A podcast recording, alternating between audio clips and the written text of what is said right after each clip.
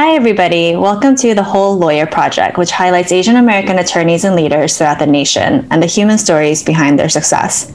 Today, I'm really excited to have Karen Yao. She's a civil rights lawyer and a workers' rights lawyer with over two decades of experience working with employees, workers, and immigrants. Karen has also served as an assistant attorney general in the Labor Bureau at the New York State Attorney General, where she has led investigations into labor violations in numerous industries. She was recently honored by the National Asian Pacific American Bar Association and the Chinese American Planning Council for her pro bono work, which we will speak about later in this podcast. Karen, thank you so much for being with us today. I'm very excited to have you. Thank you. It's an honor to be a part of the podcast. Before we dive into your work and the timely nature of this chat, given all that's going on across the nation in the Asian American community, Perhaps you could first touch on your roots. Can you tell me where you were born and where did you grow up? I was born in Hong Kong and I grew up in Hong Kong until my early teens when I immigrated to United States and we settled in Brooklyn. My family was poor and we lived in a public housing project in Hong Kong our family of six actually lived in a flat of about maybe a 100, 150 square feet. Wow. And there was no bathing or toilet inside the flat. We would put up curtains around the, the kitchen windows so that we would have a little bit of privacy to bathe. Mm-hmm. And then we would go down the corridor to a toilet that we shared with a neighbor. Mm. I think it was like two neighbors to each toilet stall. And this is something that I have rarely talked about, but the toilet store was what was most private. So my brothers and sisters and I would actually go study there. Wow. Wow. And what brought you to the US? It wasn't really a choice that I made, right? It's probably something you related to. My parents made a decision mm-hmm. to immigrate to the US. My father first came here and then petitioned for the rest of the family to come. It was my mother, my older brother, my older sister, and a younger brother, and me. Mm-hmm. And by the time when the petition went through, my older brother was too old to come with the rest of the family. Oh, wow. And at that point, he, I guess, with my parents, decided to stay in Hong Kong. He had just gotten into university. He was one of the first of our families to go to college and gotten into a law program. And his life was going to be different if he succeeded there. Mm-hmm. Mm-hmm. And I think my parents thought, we don't know what's going to happen to us when we come to New York. So there would be at least one child whose future was more assured.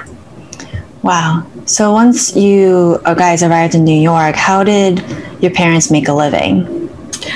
My parents were both garment workers. My parents were garment workers mm-hmm. when they were in Hong Kong, mm-hmm. and when they were both here, they were both they were both garment workers.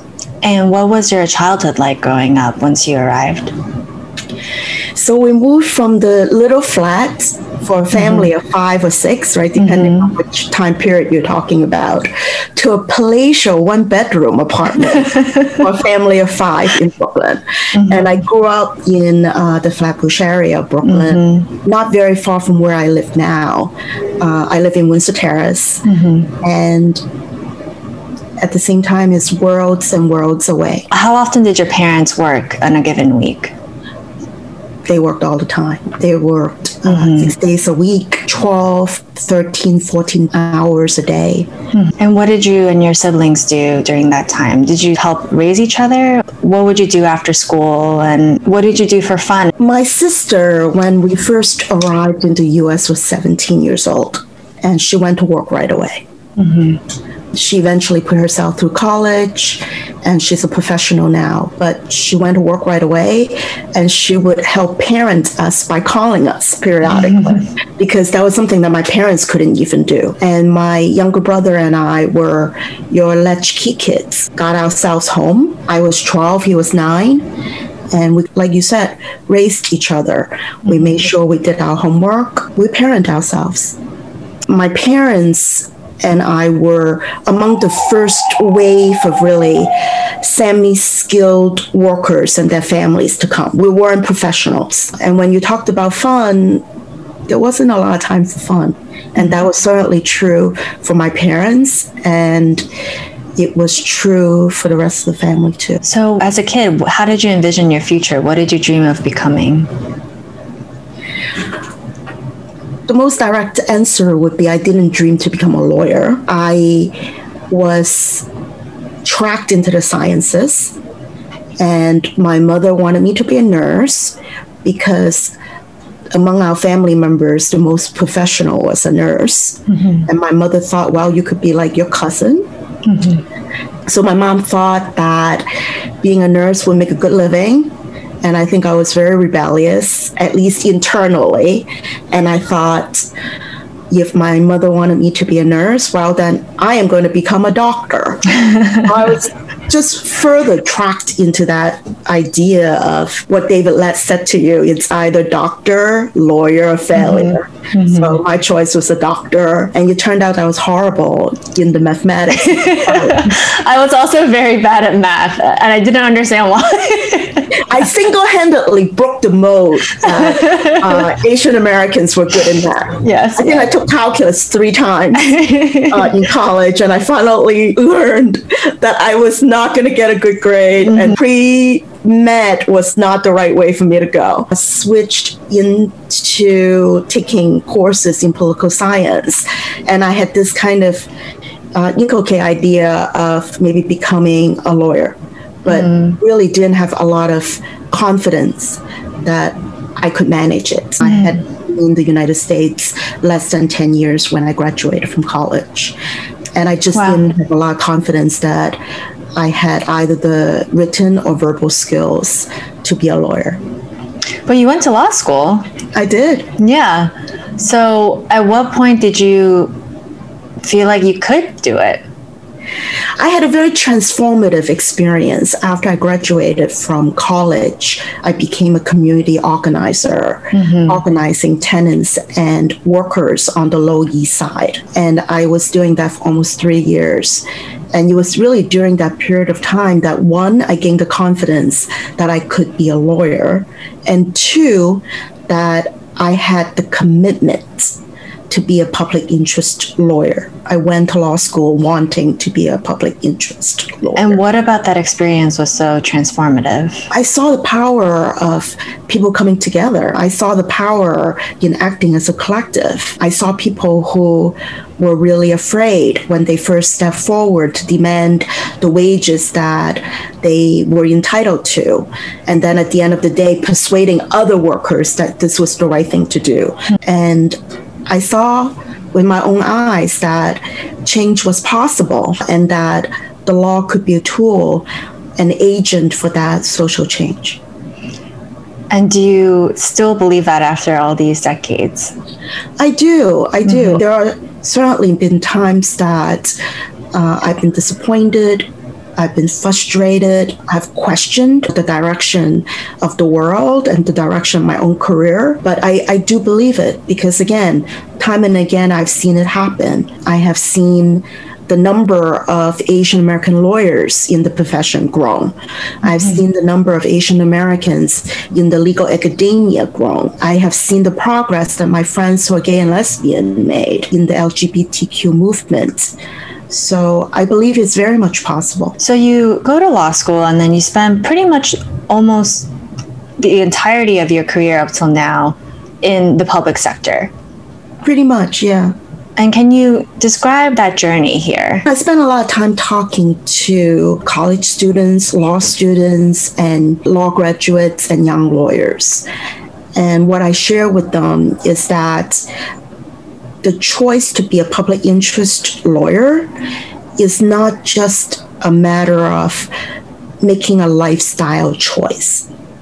It's really making a mm. choice in one's life, how mm. we want to live our life, what kind of values matter to us. And so I was very fortunate. I went to law school wanting to be a public interest lawyer, and I end up being a public interest lawyer. I wanted to be a workers' rights lawyer, and I got a Skadden Fellowship at the National Employment Law Project, mm-hmm. and I worked on the employment rights of welfare recipients at a time when that was unheard of. I did very interesting cutting edge work very early on in my career, and with the exception of a couple of years, like you said, I've either devoted to public interest law, government service, or law teaching.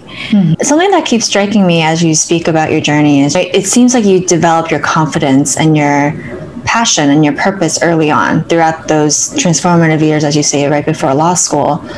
How did you stay true to that? It sounds like you had such a strong internal compass that most of us in their early 20s do not have. I certainly did not have it. So, what was it about you that made you so sure that this was your purpose in life? Jane, I want whoever is listening to this podcast not to go away with the impression that I have this compass that mm-hmm. never stray. Mm-hmm. That is not true. Mm-hmm. Um, I think very few even very successful people mm-hmm. never question the direction. I questioned the direction of my career more than once. Mm-hmm. But it is also true at the same time that I was very committed to working with people who were uh, marginalized. Mm-hmm. Who were disenfranchised, whose voices were never heard, who were invisible. Mm-hmm. And that's because I was one of those people too. I grew up, as I explained earlier, as a teenager after I moved here that was filled with racial taunts, teenage years in which I was alienated from my own parents who worked all the time. I had plenty of language barriers. I felt that I was unable to express or explain myself mm-hmm. enough to anyone. My Chinese was not good enough to explain myself to my parents or my family members. Looking back, it wasn't language skills, it was other things. but at the time, I felt like it was language because language barrier becomes this, I think, in many ways, the easy answer. I agree. Um, yeah. I didn't have enough language skills to be a lawyer, when in fact it was more than that. It was uh, a matter of confidence and having support from my community mm-hmm. to be mm-hmm. something that I wasn't expected to be. Just we can look at the world we live in right now when government talks about the difficulties of working with hard to reach immigrants or hard mm-hmm. to reach Asian Americans, the first thing that is mentioned is, oh, but there are language barriers. Mm-hmm. And absolutely, that's true. There are language barriers, but it becomes the easy answer. There are other barriers that we could take away along with providing adequate language access. I agree with everything you're saying there. Everything that you described that you felt, whether it's feeling alienated or feeling invisible or feeling disempowered in many ways, given your childhood and your background, a lot of that is still going on today. It's something that I've certainly felt growing up. Now it's a blatant issue that's finally getting traction in mainstream media. But in your view, I guess two questions. One, how has your work changed in the last couple of years, given the spike in Asian American hate crimes? Two, what is your call to action for Asian American attorneys who are in positions to do something, but maybe they just don't know what they can do? When I was talking about government or other institutions or even us individually using language barriers as the default position to throw our hands up and say, what else can we do? I actually was very much thinking about anti Asian violence, anti Asian harassment, anti Asian hate. As the Asian American Bar Association of New York just published a report on this rise in hate crime against Asian Americans since the onset of the COVID 19 pandemic. Actually, first in China and then here in New York and in the US. So the first thought is anti Asian violence has always been there from the anti Chinese hate that resulted in the Chinese Exclusion Act mm-hmm. to uh, the murder of Vincent Chin in the year I immigrated mm-hmm. to the US to now. I think that because of the political climate, individuals who may think those thoughts, those hateful thoughts, now have the comfort to actually say it. Mm-hmm. And there are no safe places for those of us who are Asian American, who's Chinese American, who have the faces that we do. Just yesterday on the New York City subway, I was harassed. And it was truly ironic because the person who harassed me was clear he has some mental illness. He was speaking very loudly as soon as he came onto the subway. He saw me and saw my reflex of just leaning against my back and grabbing onto my back as a gesture that I was afraid of him or I was superior to him. Mm-hmm. And he said, Oh, yeah, grab onto your backs. Yeah. What I want from you chopsticks. Mm-hmm. And that's when you, you came wow. from just this hateful interaction to mm-hmm. this anti-Asian, anti-Chinese mm-hmm. hateful incident. And then he went on to say things that just hit me so hard because even after having been in the United States for 40 years, it's still true. He said these people they should have never left where they came from. That mm-hmm. after all these years, that I'm still seen as the other. I'm just seen as this person from somewhere else and erasing the rest of my identity as the spouse of uh, a Latino man, as mm-hmm. the mother of children who were born here, as the mother of multiracial children. And the person who was harassing me was a Latino man. Mm. And so this comes back to your question. What should we do? What should I be calling for the rest of Asian Americans, the rest of Americans to do? And so the first thing is, I want us to recognize our own humanity. Mm-hmm. Mm-hmm. I want us to be able to see each other as more than just what this face represents, to step back a little bit and say, instead of immediately defaulting to the position of what this man has said is so damning that he himself should be damned. Mm-hmm. Uh, I want us not to subject each other to the worst possible thing. Instead, I want us to recognize that each of us have our own biases. And that is true may it be white supremacists who think their thoughts about people of color mm-hmm. to one person of color about another person of color. I want us to be able to recognize our own deficiencies. Having said that, I also think that it is really important to stop what is happening. It is very real and it was very scary when this was happening. Mm-hmm. And this mm-hmm. was the second time it has happened in the last maybe two months on for, for you personally. For me for mm-hmm. me personally. And again i'm a very privileged person. I come in and out of fairly well-to-do neighborhoods. Where this happened was not through some poor impoverished neighborhood in new york city. I lived in the the brownstone brooklyn belt right? It could happen to anybody. It could happen to any person. It could happen to anywhere. So I want this to be stopped. And I think that individually we have a responsibility, right? We should be able to stand up and divert that person who's perhaps mentally ill from subjecting a person to such hate. And I think institutionally we have an obligation too. Why aren't the district attorney's offices prosecuting these crimes in a more public way?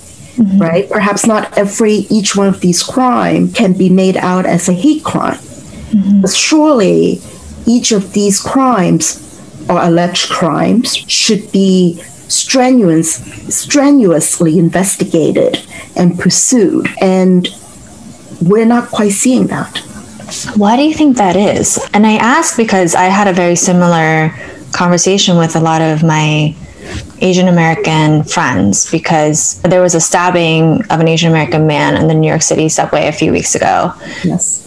That barely made headlines. And it angers me, it confuses me. If a member of another minority group goes through something like that, and that is a hate crime, it likely makes the national news.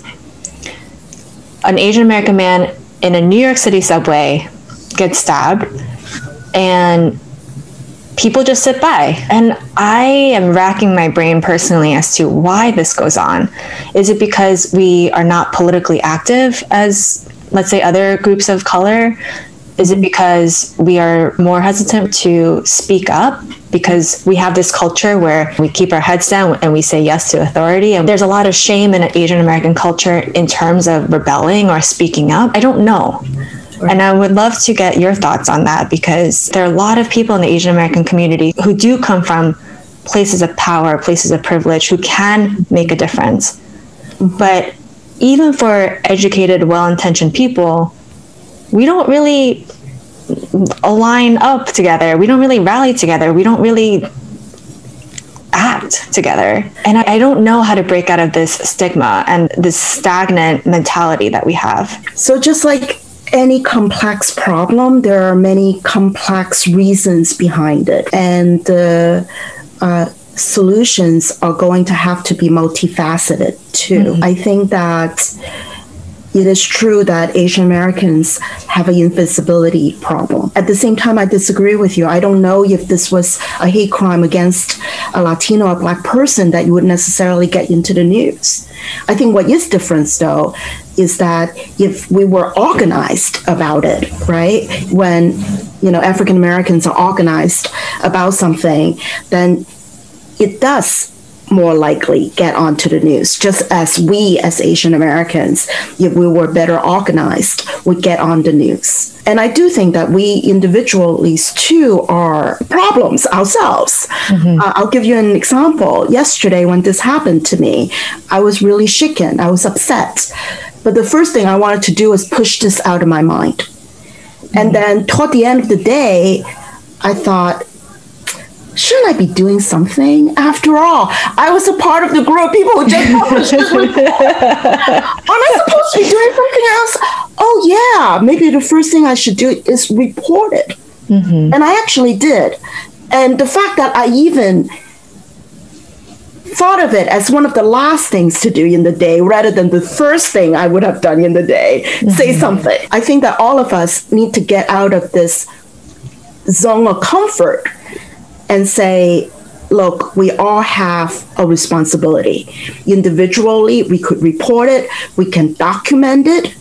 And I, as a part of the Asian American Bar Association, together with people like you, could do more. We could demand more. We could make sure that the media pay attention to us. The whole purpose, actually, behind publishing the report wasn't that we needed necessarily to demonstrate that to ourselves that this was happening. We knew this was happening. Mm-hmm. The whole mm-hmm. purpose behind the report was to gather information, data behind what we experienced and be able to convince those who have not experienced it that this problem is real, is of a magnitude that is so great that it is everyone's problem. And I think that together we could band more together and that we could raise raise our voices, make good trouble. Mm-hmm. And how do you suggest we do that other than reporting let's say everyday harassment or hate crimes? So I think individually, as I said, we should be reporting it. I think that as members of the Asian American Bar Association, we run a very active pro bono and community service committee, which I co chair. And a as a part of that pro bono work, we actively recruit volunteers to do a number of different things from mm-hmm. offering legal advice and legal information to now pairing those who have been victims and survivors of harassment and hate crimes so that they could have support to make those reports so that they can get over these language or cultural barriers to make these reports and so that we can take these experiences to elected officials who have the responsibility of doing something about them. So I encourage all of um, the listeners who are interested in this issue to contact us and to volunteer to be paired up or to be advocates for these victims and survivors of anti Asian crimes and anti Asian hate. Mm. Um, Karen, can you share some stories about clients that you've been helping in terms of what they've been going through? What kinds of experiences are people going through right now that you're trying to help? Yeah. So I'm a civil and workers' rights lawyer in my private practice. I've only uh, been in private practice for a couple of years. And I'm actually a wage and hour specialist, along with specializing in employment discrimination cases. Mm-hmm. But I can tell you a, a good handful of my clients are those who are Asian Americans and who are hitting the bamboo ceiling any employee would be reluctant, right, to file complaints against their employers. Mm-hmm. But I also think that Asian Americans perhaps have even more reasons to be reluctant. But I think is also true that those of us who immigrated here in the 70s, 80s, 90s, and have done everything that we were supposed to do, put our nose to the grindstone, have worked really hard, and yet have not gotten that promotion. Mm-hmm. And I represent clients just like that. Decorated law enforcement officer who worked for 10 years and time and again see people less qualified to be promoted over him. Asian American postal workers who are passed for promotions in favor of white men by supervisors who are themselves people of color, women of color. Patriarchy is a system a political system of power and control. It's not just who's exercising it. And we are all subjected, as I said earlier, to these stereotypes. And I do, I see Asian Americans who are passed over by the very same people who should be promoting them because they would know better the how hard as people of color, we would have to work in order to get to where we are. And yet, I keep seeing those situations too. You speak about the bamboo ceiling and the, and the patriarchy and the systematic obstacles that we face. What do you advise for young attorneys or anyone who constantly does feel other? Mm-hmm. Is there anything we can do to empower ourselves to break those ceilings and break those stereotypes? If I had not been a community organizer and worked with other uh, Chinese American community organizers, other community organizers of color, I would not have felt as empowered. I think that for any young lawyers, young professionals, it's imperative that they find themselves a community which is why I recommend to any young lawyer to join the Asian American Bar Association. And if it is a lawyer of color who's not Asian American, find an affinity bar association that you feel a part of that community. We all need role models. We all need mentors at every stage of our lives. And so it's important for us to find those mentors and for us to pay it forward by mentoring others. Mm-hmm. So that would be my first piece of advice. Get mentors, mentor others. And the second piece of advice is no successful career actually is on a strict line. I think that good things comes to us sometimes by accidents and sometimes horrible things happen as a part of life and I think that it's important for us to be flexible, to remain resilient. As the great philosopher Bob Marley would say, when one door closes, mm-hmm. many others open. Mm-hmm. And we just need to keep an eye out and make sure that we make use of those open doors. What brought you to times in your career where you felt like your resilience was tested? I was a law professor mm-hmm. for three years. I was a clinical teaching fellow at Yale Law School for two years. Mm-hmm. And then I was an assistant law professor teaching a civil rights, a civil litigation clinic in Syracuse University. And it was my dream job. I love to teach and I love to learn. And there's no better way to learn from a community of like minded people, like mm-hmm professors and students and vice versa. but my husband wasn't able to find work in Syracuse. Hmm. And we had just gotten married when I started my job in Syracuse. And near the end of my first year, my husband was still unable to make the move to Syracuse. He would have to give up the work that he was doing. And what, and what was he doing at that time?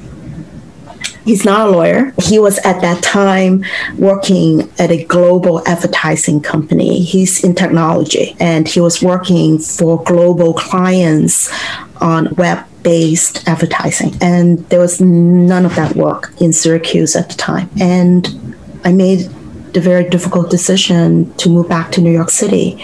I declined reappointment because if my husband weren't going to be able to move there, we would have had to live separately. And it would not be conducive at all to starting a family.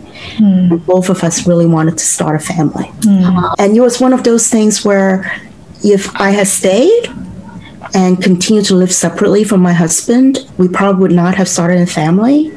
And I probably would regret it. And so instead, I left my teaching position and I also regretted it.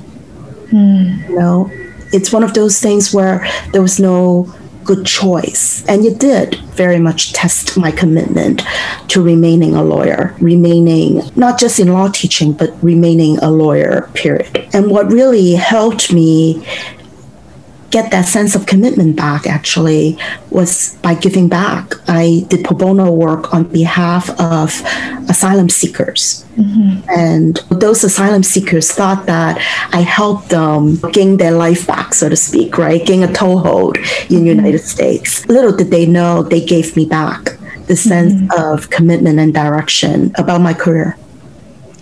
Wow. That's such a good example and a very powerful example because I think, especially for me and my friends, we're in our 30s for the most part, late 20s through, I would say, early 40s. And a lot of us, especially women, think about how to fit a family in a demanding job. Mm-hmm. How did you think about it? I know you just gave an example where family did come first, what was that decision like for you? Because I'm sure at that time you felt like you were giving up your dream career. How would you advise young women going through the same thoughts about how to fit a family into their ambitions? It was a process. It wasn't just I declined and I moved back to New York City and everything was just fine with my husband. My husband and I still had to negotiate what this huge move for me really meant for me and for us together. We still had to negotiate, even after we decided to have children, what responsibilities belong to whom. Mm-hmm. Um, and it wasn't necessarily fitting a family in my career. At times, it was how to fit a career into my family. Mm-hmm, mm-hmm. Um, it was a negotiation process. I will share with you something though. I was very work oriented. I was very much a forward looking person. I was always planning. And the reason why I suggest young lawyers be flexible, be resilient, is that few things really happen in a straight line. Mm-hmm. Uh, and sometimes disappointments happen, terrible things happen that we have no control over. An example was when my children were actually both born as preemies. They were both mm-hmm. born prematurely. Usually, a full term pregnancy is 40 weeks. My mm-hmm. son was born at 28 weeks. I barely had my last trimester. Mm-hmm. Uh, and it was horrible and it happened suddenly. And i wasn't supposed to leave my work for parental leave for mm-hmm. weeks to come and i had to drop everything. And what was horrible actually in some ways became a good experience in that when push comes to shove i realized where my values lie. My values lie with having a family. Mm-hmm. what was most important was my children and it was okay at the end for me to drop everything work wise mm-hmm. so that I could raise a child the way he should have been raised. Mm-hmm. Um, and a couple of years later, when I had my daughter, even though I tried to do everything to stop what happened to her brother from happening to her, she also was born as a preemie. and she was born 27 weeks uh, gestation. And I spent the following year taking care of her day to day. And I still cherish every day that I had with each one of them. And we were very fortunate. They are now both teenagers. They are both independent, capable young mm-hmm. people. And I'm really glad that, again, when push comes to shove, I realize where my values lie. Mm-hmm. And how did you make sure to stay true to those values while also balancing a, a full time job? I think women, we're called upon to do a lot of things all at the same time. Definitely. and very all and very often not only at the same time but very well at the same time mm-hmm. and the reality is that it's not possible in my view it's not possible we can do something really well but we may be neglecting another area and what was important was to learn and make the decision for myself what was most important at that particular time when my children came so very early they were the most important thing in the world for me. Mm-hmm. And taking a couple of years off did no favors to my career. That was the right thing to do. No words of wisdom for amazingly talented young women lawyers, except that you do what's right by you instead of listening to what other people expect you to do. That's great. What's next for you? What do you envision for your career and your family in the future ahead? After 10 years at the state attorney general's office, I wanted to quote unquote do more. I wanted to do more for the Asian American community, for the immigrant community, and I actually transitioned into doing not for profit work. I was in not for profit management for several years. And I was at the New York Immigration Coalition mm-hmm. as the director of membership and capacity building before and after President Trump was elected. And I was really glad I was there. Mm-hmm. But at the same time, I was also really burned out by it. And at that moment in time, I could have looked for another job like that. But I also made a decision that I wanted something for myself. I wanted to be able to build something that I'm proud of. So I started my own law practice, both because of my inspiration and because of necessity.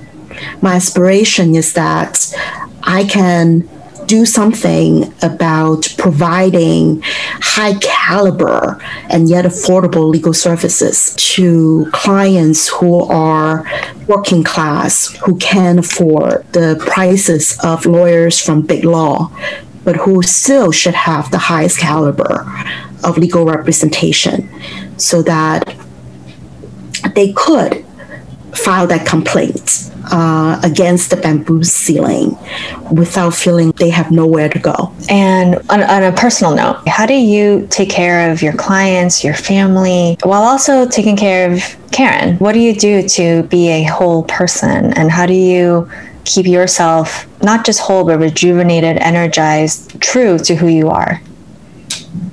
That's also a process, too. And every day I get up and I think about what I need that day, what I need to do, but also what I need in order to do what I need to do. On good days, I get to meditate. On good days, I get to spend some time with my children, with my spouse. On good days, I get to be thankful for what I have. And not every day is a good day. There are some days where I'm so frazzled that nothing seems to be going right. But then we get up the following day and we keep doing it. And we accept the challenges as well as appreciate the bounty that's a part of life. Karen, thank you so much for your time and thank you for all the important work you do. You're truly an inspiration. Jane, that means a lot to me. Thank you.